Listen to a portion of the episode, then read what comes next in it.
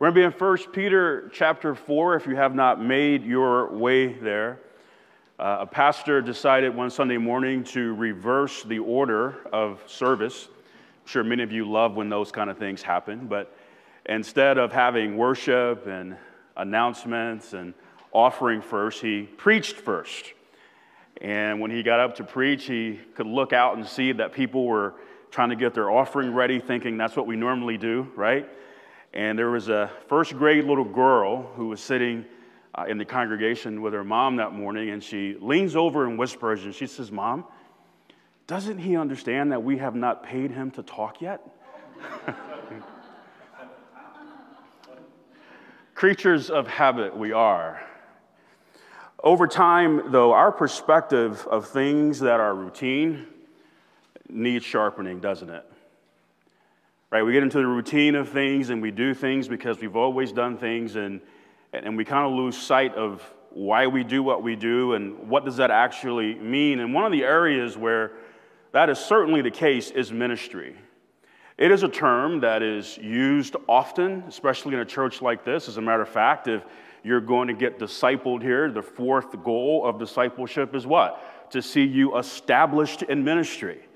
So again, it's a, it's a very familiar and very much used term, if you would. And it's assumed that we all know what we mean when we say that. When we use the term ministry, you get something in your mind in terms of what we're referring to or talking about, but let's not assume. Let's make sure that we go to the Word of God and hear what the Word of God has to say about ministry so that we are properly informed. With that said, in your notes, look at Numbers 4 and verse 12.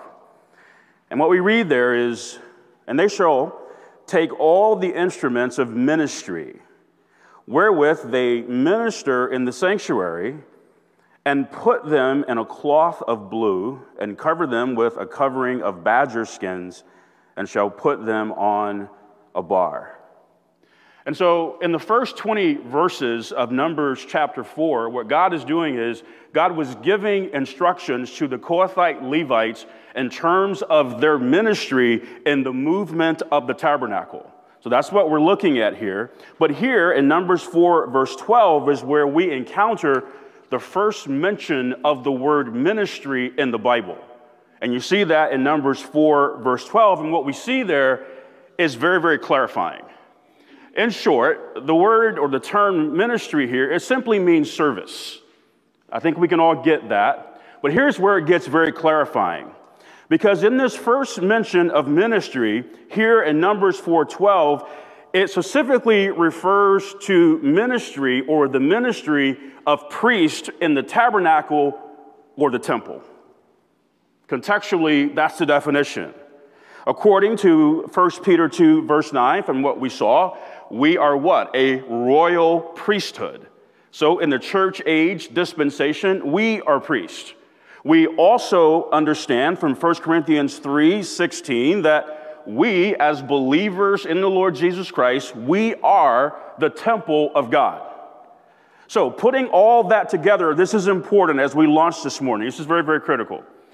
True Christians are temples of service. True Christians are temples of service. A true Christian will be a temple of service. From 1 Peter chapter 4 verses 6 through 11 we'll start today. We won't finish it. We're going to see a clear portrait of what this looks like. And we need to see that. Now, this is important because if Christians are temples of service, then we must know the difference. This is vital. We must see the difference between ministry and ministers. This is critical.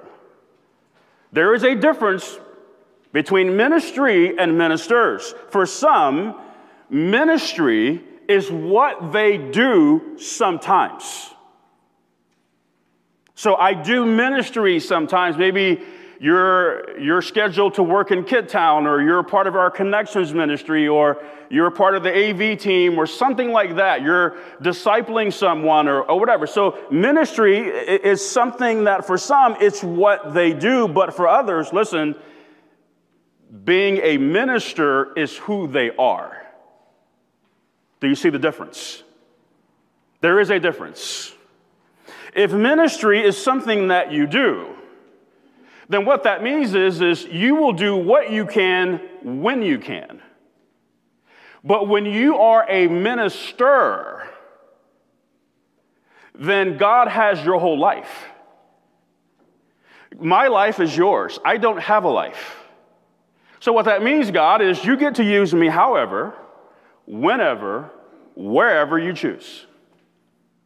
Whether I'm scheduled or not scheduled, it doesn't matter where I show up, I'm a minister. There's never a situation, there's never a scenario, there's never a circumstance where I'm not a minister. So, ministry is not something that I do. Being a minister is that's who I am.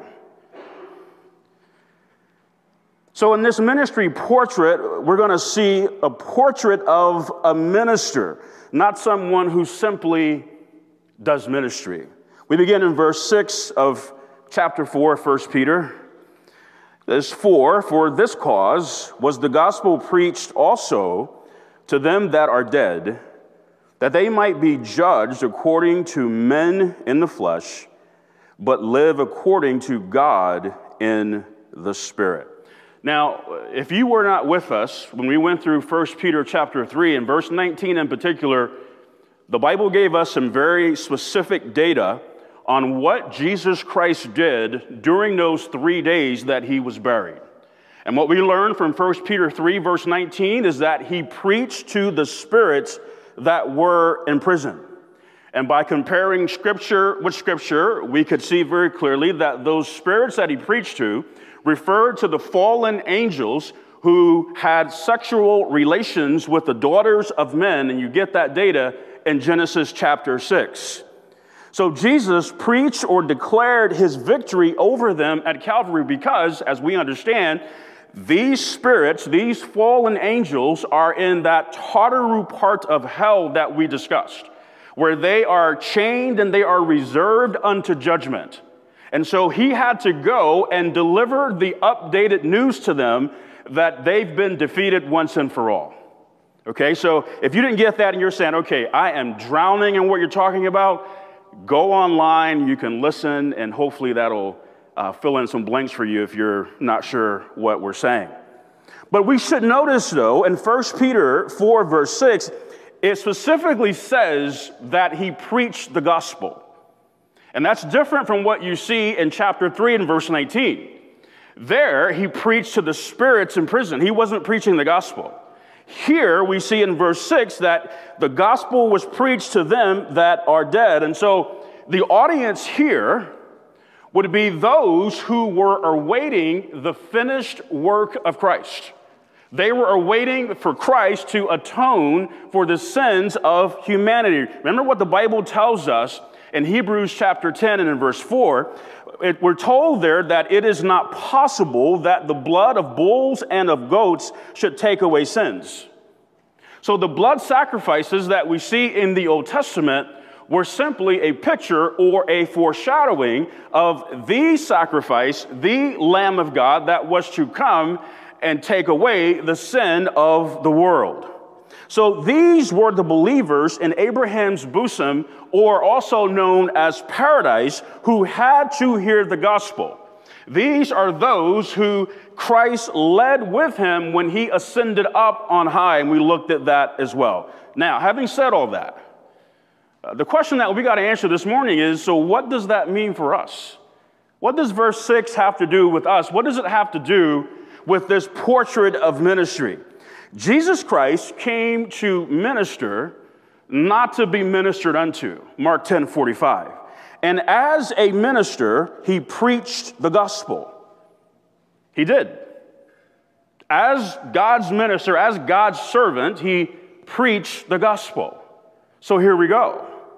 In this ministry portrait, we see that ministers preach the gospel. They do. This is what you see. Listen, a telltale sign that our perspective is off on this term ministry and what it really means is that when you look at the portrait of our lives, when you look at the portrait of our ministry lives, what you see very clearly is that evangelism is absent. You don't see it. That is a telltale sign that uh, you and I are lacking in our understanding of what this term ministry is and what it really means. Listen, even if we've gone through cost of discipleship, discipleship one, foundations two and three, LFBI, and we're taking missions trips and doing all those wonderful things. In the ministry portrait of our lives, evangelism can still be missing. It can. I remember reading a story about the great Charles Spurgeon, and uh, this young man was just, as many still are to this day, enamored with Charles Spurgeon, the great Charles Spurgeon, and the wonderful teacher that he was, and, and all of that. And this young man, being awestruck by him, wanted to learn and glean as much as he could. He, he, he fantasized about becoming like Charles Spurgeon and wanted to know how can he do that? You know what Spurgeon did?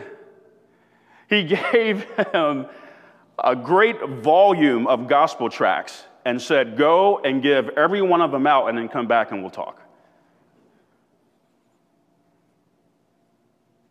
Yeah.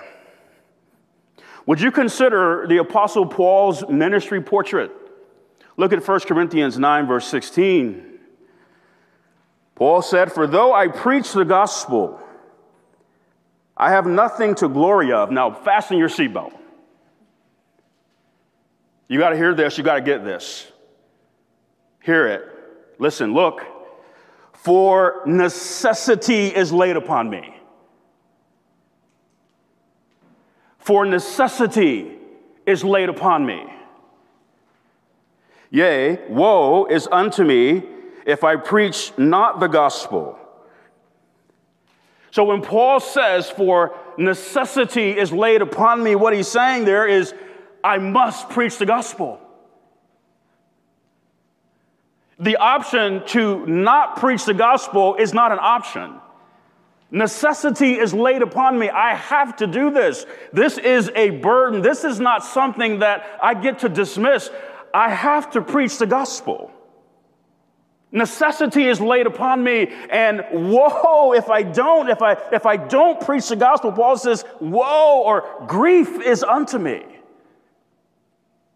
This is not a good thing. Brothers and sisters, I need you to hear this. I need to hear this. Listen. Preaching the gospel is not an elective in the Christian life. It's not. It's not something you get to do or not get to do, or no, it's not. It's, it's, a core, it's a core, if you would. The Southern Baptist Convention, Convention, sorry, the SBC, they have an annual report called the Annual Church Profile. And in that report, one of the things that they track as a denomination is they track baptisms. And the reason for that is because baptisms are an indicator of what's happening with evangelism. And I've, I've, I've given you uh, some of that information in your notes, but in 1972, at their peak, as a denomination, they had 444,725 baptisms. 2001, 395,900, so 396,000. 2019, 235,748.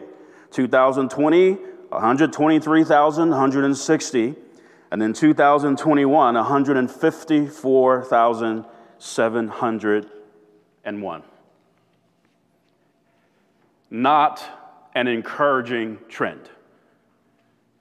And you can say, well, hey, look, they, they, they did bounce back in 2021. They, yeah, but understand in 2020, a lot of churches were not gathering, so guess what? Baptisms weren't happening in a lot of churches.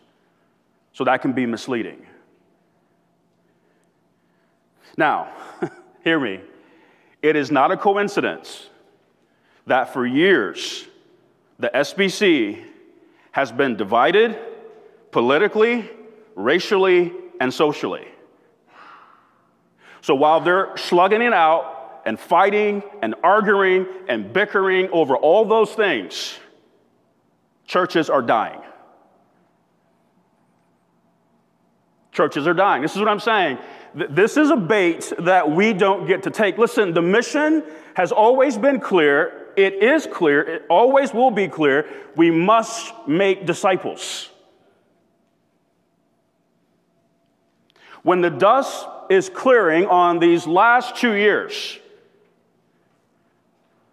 it's clear to me that there are four groups of people that are left standing in the church Democrats, Republicans, activists, and disciples indeed. We have no interest in making the first three. No. No, the mission is not that. No, the mission is to make disciples, and that starts with preaching the gospel. Thom Rainer, the founder and CEO of Church Answers, he wrote an excellent blog. I included it in your handout today, and we don't have time to read it today, but I would really encourage you to read it on a church without evangelism. He does a phenomenal job of just painting a sober picture of what happens when churches don't evangelize. Not good. But would you look at this in your notes? The majority of churchgoers, 56%, say they pray for opportunities to share their faith, but in the last month, less than 10% had a conversation about the Lord with anyone.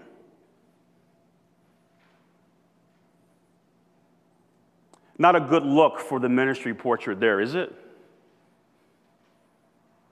Not at all. I met with Todd this week. Uh, Todd and I Todd wanted to talk, and Todd's part of the missions team, and, and he shared with me an opportunity that, that we have as a fellowship coming up in October with our Friends of International Ministry, FOI. It's a, it's a cultural exchange night where these are international students I mean, again, you and I are Americans. We live here. This is very typical for us, who we are and our culture and whatnot. But for students coming in, they're very intrigued about American culture. I mean, the simplest things like where did you grow up? Where did you go to school? What did you eat? Things like that. I mean, just what does that look like here in America? They've heard about many things in America, but to actually be here and be around Americans, they want to learn. And so You'll have an opportunity, we'll have an opportunity to go there and just meet people. Uh, you hear about airport pickup. What a wonderful opportunity for a, a, a, a, child, a young person coming across seas to America to go to school here, not knowing anyone. And what if you signed up for that, you picked them up, you got them to where they're going to be staying, and then you left them with some information. Listen, once you settle down and, and once you got your feet under you, we'd love to have you into our home for dinner. We, would love to get to know you, spend time with you, love to adopt you on some level. What if, on this cultural exchange night, what if your small group went all in and said, We're going to go to that? And we're going to trust God to make two or three contacts. And then from there, we're going to have a special night where we invite those people to our small group and we're going to feed them and we're going to share more about our culture and our lives. And in the process, we're going to have somebody share their testimony about how they came to know the Lord Jesus Christ and how he's changed their lives. It's on my calendar.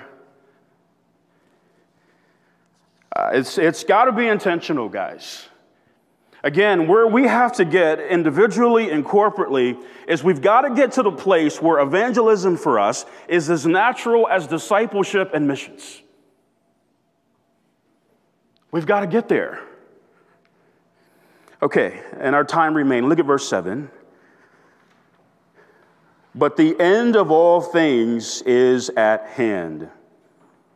Be ye therefore sober and watch unto prayer. Would you notice how straightforward Peter was regarding the return of Christ?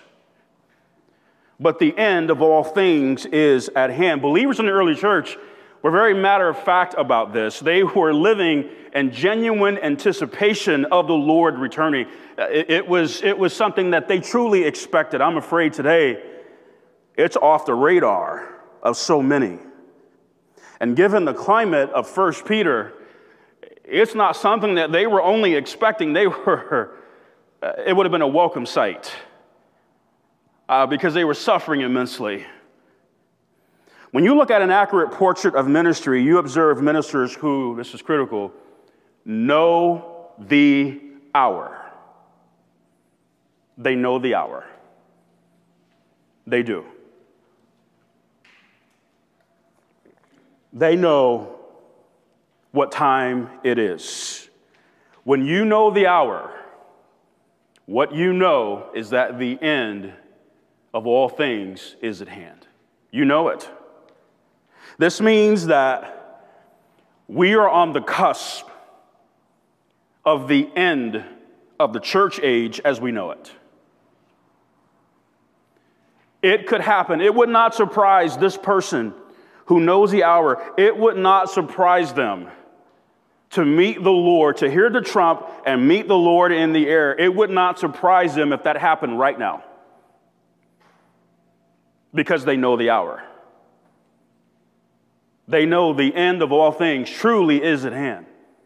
It's not a fantasy, it's not a pipe dream, it's not, oh yeah, that's just that's just preachers running their mouth. No, no, no, no. It's I, I expect to meet the Lord, if it doesn't happen right now, by the end of class. And if it doesn't happen then, by the end of the worship set and the main and the, in the second service, right? We're right there. At his first coming, Jesus was very cognizant of his hour. He talked about it often. John 12, 23, and Jesus answered them, saying, The hour is come that the Son of Man should be glorified. Verse 27, Now is my soul troubled, and what shall I say? Father, save me from this hour. But for this cause came I unto this hour. 17, verse 1 of John. These words spake Jesus and lifted up his eyes to heaven and said, Father, the hour is come. Glorify thy Son, that thy Son also may glorify thee. Jesus' hour referred to the reason for why he came. And he never lost sight of that. Why did he come? He did not come to be ministered unto, but he came to minister and to give his life a ransom for many. Mark 10 45. He came to serve and die. And he never got off point, never needed a reminder. He was always cognizant of his hour. When it comes to the current hour of our day, please, please, I, I beg you, when it comes to this hour, when it comes to the times that we find ourselves in right now, I beg you, I implore you to hear this. The Bible is not vague or ambiguous whatsoever about these times. Crystal clear. How about 2 Timothy 3, beginning in verse 1? This know also that in the last days perilous times shall come. Perilous times, these are times that are dangerous, hazardous, full of risk. These are the times. Verse 2 For men shall be lovers of their own selves, covetous, boasters, proud, blasphemers, disobedient to parents, unthankful, unholy, without natural affection. When you look at that phrase, without natural, without natural affection, and you compare it with what we encounter in Romans chapter 1, verses 26 and 28, it is very clear. Without natural affection refers to any and all forms of sexual perversion that is not after the natural order of God. So that's homosexuality, that's transgenderism, and everything else that is defiled and distorted from what God intended. And the Bible is unapologetic about that. And so am I. truce breakers, false accusers, incontinent, fierce, despisers of those that are good. This word incontinent, it means without self control. The debate uh, regarding guns and gun control is raging, and it will rage. Uh, we're all, we should be, moved and unsettled about people being gunned down, slaughtered, murdered in the most common situations. Kids sitting in a classroom, people going to a parade on the 4th of July, and we can go on. It's awful. It's gut wrenching. It's gripping. But please, you can pass as many bills as you want, and you can implement as many laws as you want. But I'm sorry, that will not fully address the problem. Because the issue is this without a walk with Jesus Christ, people are incontinent. That is, they have no self restraint, no self control. Only Christ can solve that. Only Christ. Whether it be lust or guns, countless people, as we said a few weeks ago, countless people have no restraint on their thought life. There are no lines, there are no boundaries. So, whatever thought comes in, no matter how dark and disturbed and devious and diabolical it might be, I put the welcome mat out. It can move in. The only true defense against that is salvation and a walk with Jesus Christ. Despisers of those that are good. Remember what we saw in verse 4 of 1 Peter chapter 4? Uh, Christians were viewed as strange and evil was being spoken about them. Why? Uh, because they weren't running to the same excess of riot. No, they desired to be holy because He is holy, as we saw in chapter 1. Do you understand? If you're going to walk with God today according to this word, and you're going to align your life with this book, you will be despised. The world is not going to love you, accept you, applaud you, receive you. You will be despised. We are here in a time in our world, in our day, where evil is good and good is evil. And the Bible talks about this. I mean, this is where we are. These are the times.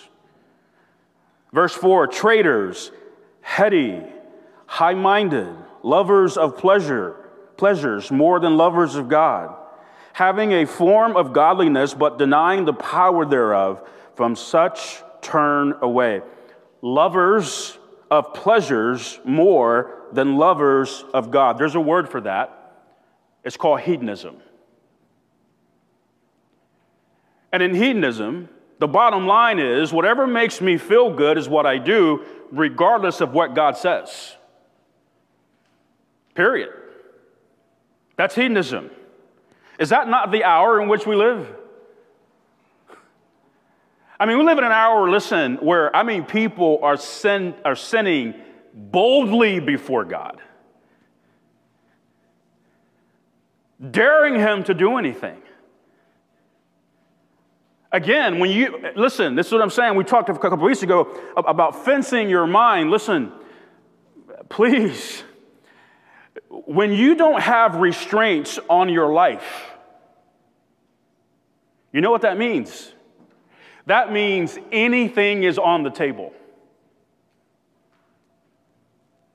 Anything. That means any option is out there. There, there are lines that I will cross. Why? Because I have no fear of God.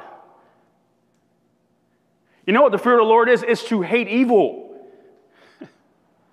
But if you don't fear God, not only will you not hate evil, listen, you will welcome it because you have no restraints. Anything goes. This is the hour of our day. And listen, this is interesting. In this hour, in this day, it's not that there's an absence of religion. Religion is not absent. Look, at verse 5. Having a form of godliness, but denying the power thereof, from such turn away. No, religion is alive and well. uh, uh people in these dark times, people have a form of godliness. There are people today who call themselves Christians, but would you consider some of this information in your notes? 50% of Christians say they are deeply committed to practicing their faith, but only 11% have a biblical worldview. You know what a biblical worldview is? It means that you view the world and you see everything through the lens of Scripture. That Scripture informs, it governs, it dictates your view of all things. Only half of America's pastors, 51%, have a biblical worldview. Pastors. Less than 10% of sermons preached in evangelical churches even mention hell, sin, salvation, or heaven.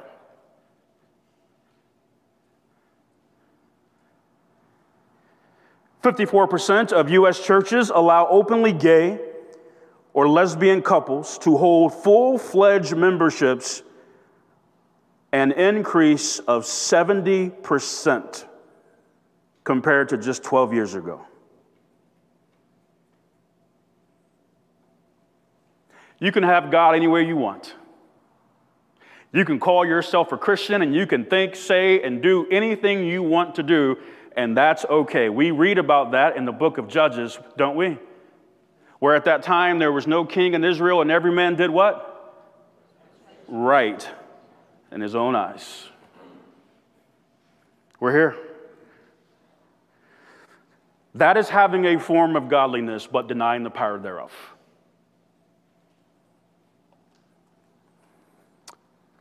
Verse 7 gives us a very clear visual of what it looks like when someone knows the hour. Look at the rest of it as we wrap up.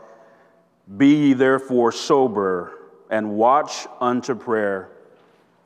Biblical sobriety.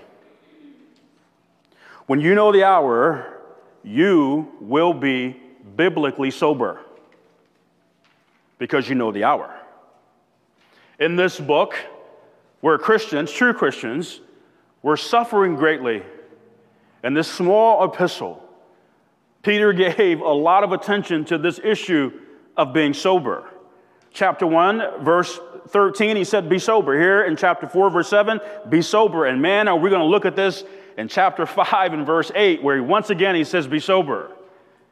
And if there was anyone who understood the importance of being sober, it was Peter because there was an episode in his life, there were a few, but there was one in particular that was absolutely devastating that led to him denying the Lord three times.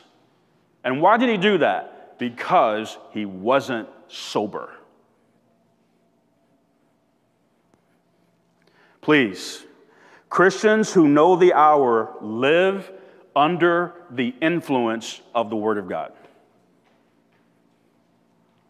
When you know the hour, your life will be governed. You will walk under the influence of the Word.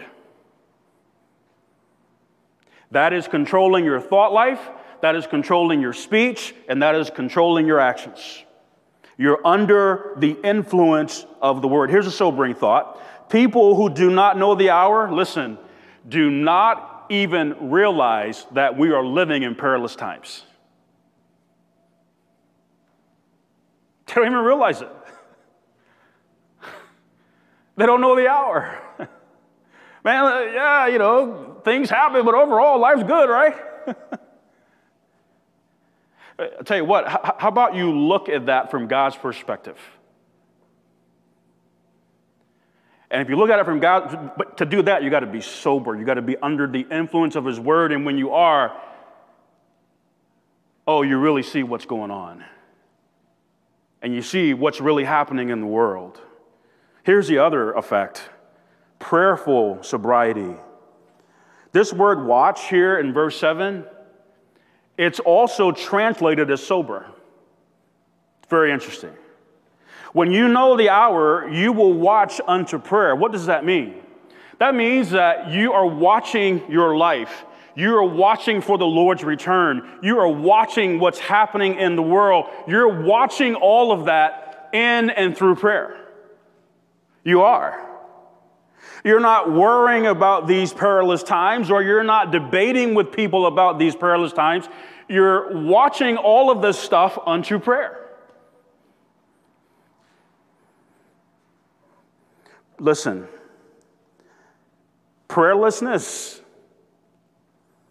is an admission of ignorance of the reality of the hour.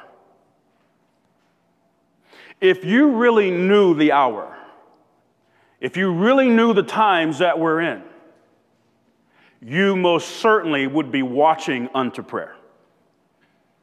The believers that Peter was writing to, they knew the hour, and I can guarantee you they would have been watching unto prayer. How many got slaughtered today? How many got burned alive today? How many got sewed up in animal skins today? How many parents watch their children martyred today. We better pray. We got to pray. Why should we pray without ceasing in our personal lives? Why do we emphasize prayer on Tuesday nights? Why do we emphasize prayer here in Life Fellowship on Friday mornings at 6:30? Why do we emphasize prayer in our small groups? Why do we do that? Why should we give ourselves to that? It's very, very simple. Because the hour of the day says we must. It says we must. The hour of the day says we must watch unto prayer. Father, I thank you. We thank you for your word. It is always good, it is always perfect and right. I do pray that, Lord, we would run with what we've heard from you today, that we work it out in our lives to your glory, the salvation of the lost. In Jesus' name, amen.